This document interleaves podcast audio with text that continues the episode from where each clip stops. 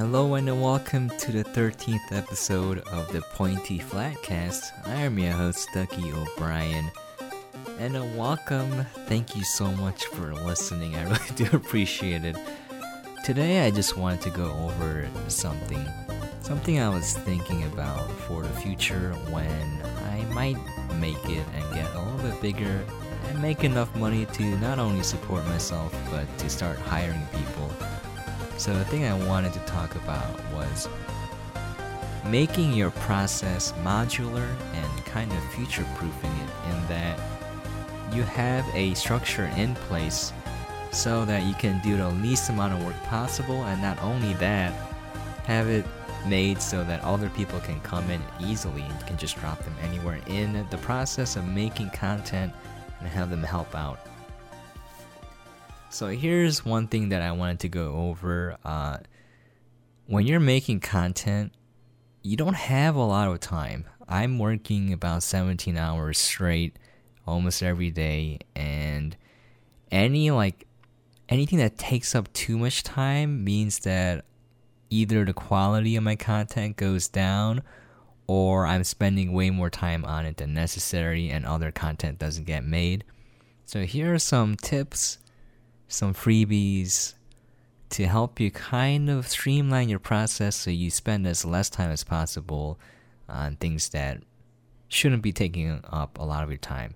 So, I'm just going to give you guys an example and kind of want you guys to abstract what I'm saying here and apply it to whatever you're doing. It's a little bit hard to describe it abstractly. Um, but yeah, here we go. So for YouTube, I have a lot of Let's Play series that I make, guides and whatnot. So, in the process of making videos, you realize that you're repeating a lot of the same stuff. For example, the titling is going to be very similar.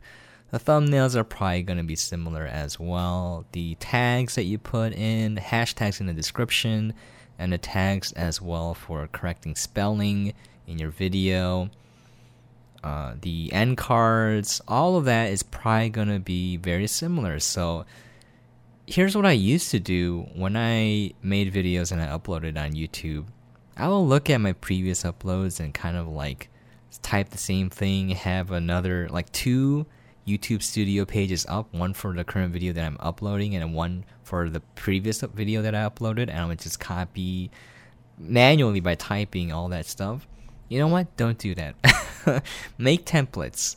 Make templates for everything. So what I have are basic notepad files. That's right. They're just text files of any text that I'm going to repeat and I just copy and paste that into my videos. So for the titles, to make sure that I don't have any spelling errors, and second of all, to keep everything consistent, uh, I have titles that I just copy and paste, the description format that I copy and paste, the tags that you can copy and paste as well, both for the description for hashtagging and for the tags to correct spelling.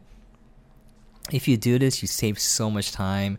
Not only that, I hate doing tedious stuff because this sort of work that you're doing doesn't really satisfy your desire to create. I think it's neato in that you're trying to figure out how the platform works and all of this stuff makes your content more discoverable and you know understanding that seeing your knowledge and experience pay off in the number of impressions going up for your video that's rewarding. But after a certain point you just don't want to think about it. You just don't want to do it. So put all of that into templates. Have a thumbnail template. I use gimp. Again if you're poor like me you can't afford nice programs. Dude all you need is to learn basic imaging, image editing, and for GIMP. So what I have are multiple layers with the title that I can correct, uh, the general overlay that stays the same, and then you just put the screenshot underneath everything. That's it. You just drag and drop it, and then you can scale the output so it goes under a megabyte for Twitch and then 1.5 I think for YouTube. And it's so easy. it's so easy. Uh, you just drag and drop the screenshot of whatever you want to use as the you want to use as a thumbnail, and then edit the title. That's it. Any text that you want, and I have different templates like Astroneer is different, No Man's Sky is different, and all of that. And all this stuff makes it easy. Another thing is to kind of okay, so, for, so first of all, make templates.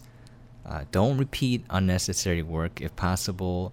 Automate that. Just copy and paste everything. Have a template set up so you can drag and drop things. You're good to go. The less time spent on it, the better.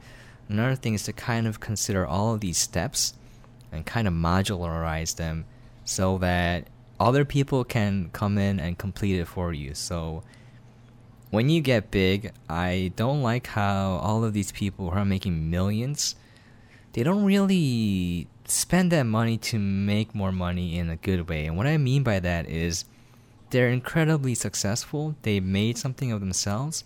I think what they should do next. Well, I guess I shouldn't say it. I don't know. I don't know what lives they're living. I don't know what they're doing either. Anyways, what I would want to do next if I were in that position is to create small businesses that are self sustaining and kind of help to hire people locally and abroad online all over the world because I think the best thing you can do is to create jobs, and I think that's the best way to improve uh, the society that you're living in, the environment that you're living in, the culture, whatever it is. If you provide someone with a stable job where they're doing something they really like, something they believe in, and you're giving them a fair wage, I think that's gonna improve like so many things on so many levels.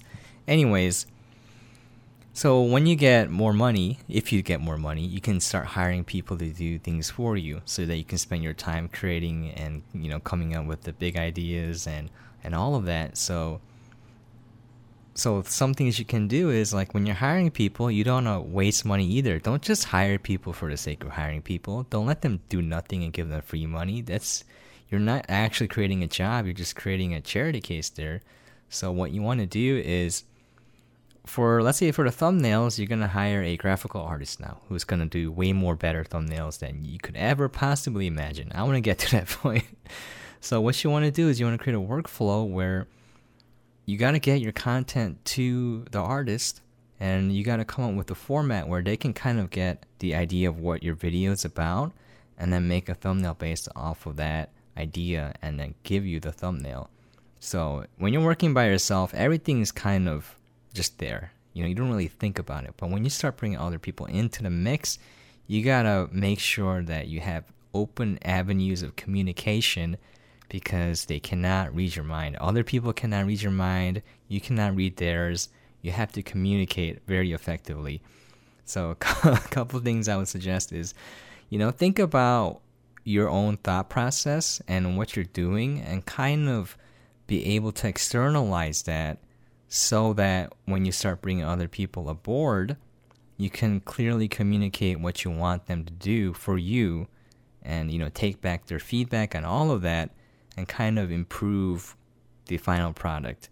So if you're making let's say a let's play video, uh, you can't expect the artist to watch your entire video. That's a waste of their time. If you're gonna pay for pay them for their time doing that, that's completely fine. So what you have to do now is you got to kind of summarize or like write a write up of the general feeling or mood that you want to capture and then send them some key screenshots that you think would make a good thumbnail and then the artist can take that and use that as a concept and give you something in return. So it's a little bit of added steps there, but basically the thought process that you're going through when you're making a thumbnail, now you're giving the necessary input for someone else to do it. So always be thinking about uh, how you're going about things and how you're going to communicate that to someone else. Another thing, let's say you're making a podcast like I am. I'm, I'm, making two, and you want you want some sweet intro music. You know, you got to go talk to that person and be like, "This is what my podcast is about. This is the general feeling that I want. This is the mood," and you got to be kind of specific, like I want the song to be 10 seconds long. I want it to be 20 seconds long. I want it to be loopable, whatever your requirements are. Be sure that you're kind of understanding what you want and then write that down so you can clearly communicate that to someone else. And not only that, when you're making a podcast, you just gotta leave some opening space for the intro to be dropped into. Now you can hire an editor to do the editing for you, which is what I want because Right now, on our sister podcast, the Pointy Hatcast, we are doing 12 Days of Star Wars. We are watching all 12 Star Wars movies and recording podcasts back to back. I'm editing all of that. That takes like, holy cow, four hours per episode, and I am dying. I'm barely getting them out on time. But yeah, it'd be nice if I could have an editor. Again, if I were to bring on a board editor, I would have to kind of tell them hey, what do I want? Not only that, you got to come up with a system where after everyone records their audio files, they got to drop it in like a common Dropbox folder, Google Docs, whatever uh, that the editor has access to. You kind of have to clarify with them like what you want. Like I want 192 kilobits per second, blah blah blah. You know, like and like the editing you you know what kind of what level editing do you want? For me i take out all the dead space i take out all the ums ands likes as much as i can. But you know it's still enough to leave it casual sounding more more conversational. And you know i would kind of specify to them hey can you normalize the audio for me? All of that. So like all the things that you want you got to understand what you're doing, what it is that you want, and, and be able to explain that to someone else just for the future. Not only that, it can be used to help other people who are doing the same thing as you. The, the processes, for example, I use a noise gate to block out the sound. I'm not going to tell the editor to do that. I just would, you know, ask them, hey, uh, I want to get rid of the background noise as much as possible. I'm using a noise gate. What do you use? Blah, blah, blah, all of that.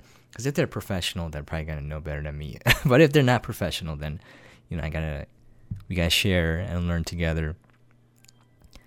But yeah, it's it's a little bit hard to explain or describe, but like when I'm when I'm gonna start bringing other people aboard on all the stuff that I'm doing, I have to think about how not to waste their time and how to get the best possible product delivered to all the people that are consuming it. So yeah, it's it's fun. It's it's nice in that even if you never bring anyone aboard, making your process, your design process, your content creation process modular and streamlined is beneficial to you as well. You kind of look at what you're doing and you're like, am I wasting time here? How can we save time? Uh, also, you might not have a lot of time to make content, so if you modularize it, meaning that you break it apart into components you can do one component at a time. For example, you know, I can do um, I can do the intro for my podcast first if I only have a few minutes available, and then I can do the editing later, the outro, I could drop it in. If I have I mean, I recorded it myself, so if you recorded it yourself, you have the general idea what your thumbnail you want to be your album art, you can make that first. You can do it out of order, you know? So that helps a lot. Okay. So it's just an overview. The number one thing I think that would help is make templates for everything. Just text files for text. You can make a Excel sheet, whatever it is that floats your boat, whatever you like doing, just do it. But make templates. I use GIMP for everything. I have thumbnail templates for everything that I'm doing. it saves the font, the color, the positioning. It's fantastic. I do very little work I have templates for my podcast, everything. I just copy and text, copy and paste text in bulk, and then I modify what I need to.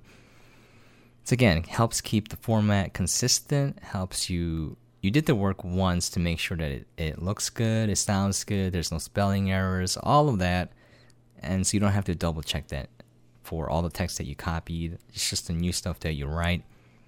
Highly recommend it. All right, that's pretty much it for today. Again, I know it's a little bit abstract, uh, a little bit. You gotta kind of think about it. It's it's different because everyone makes different content and their workflow is different as well. So it's just kind of general idea of cutting out necessary repetitive tasks, making them automated via templates, and then kind of taking a look at your design flow, your design process, your creation process, and making it modular and a little bit clear in what you're doing or why you're doing things so that when you bring people aboard, you can easily integrate them into the process. You don't want to be a one man show forever, it won't work. You got to kind of give up on that. it's not gonna work, guys. I'm spending so much time and I don't have enough time at all. Even if I never slept, if I got rid of the need to sleep, eat, all of that, I would still not have enough time. You need help. You need to hire other people. And when you do, make sure that you don't waste their time and they're not wasting yours.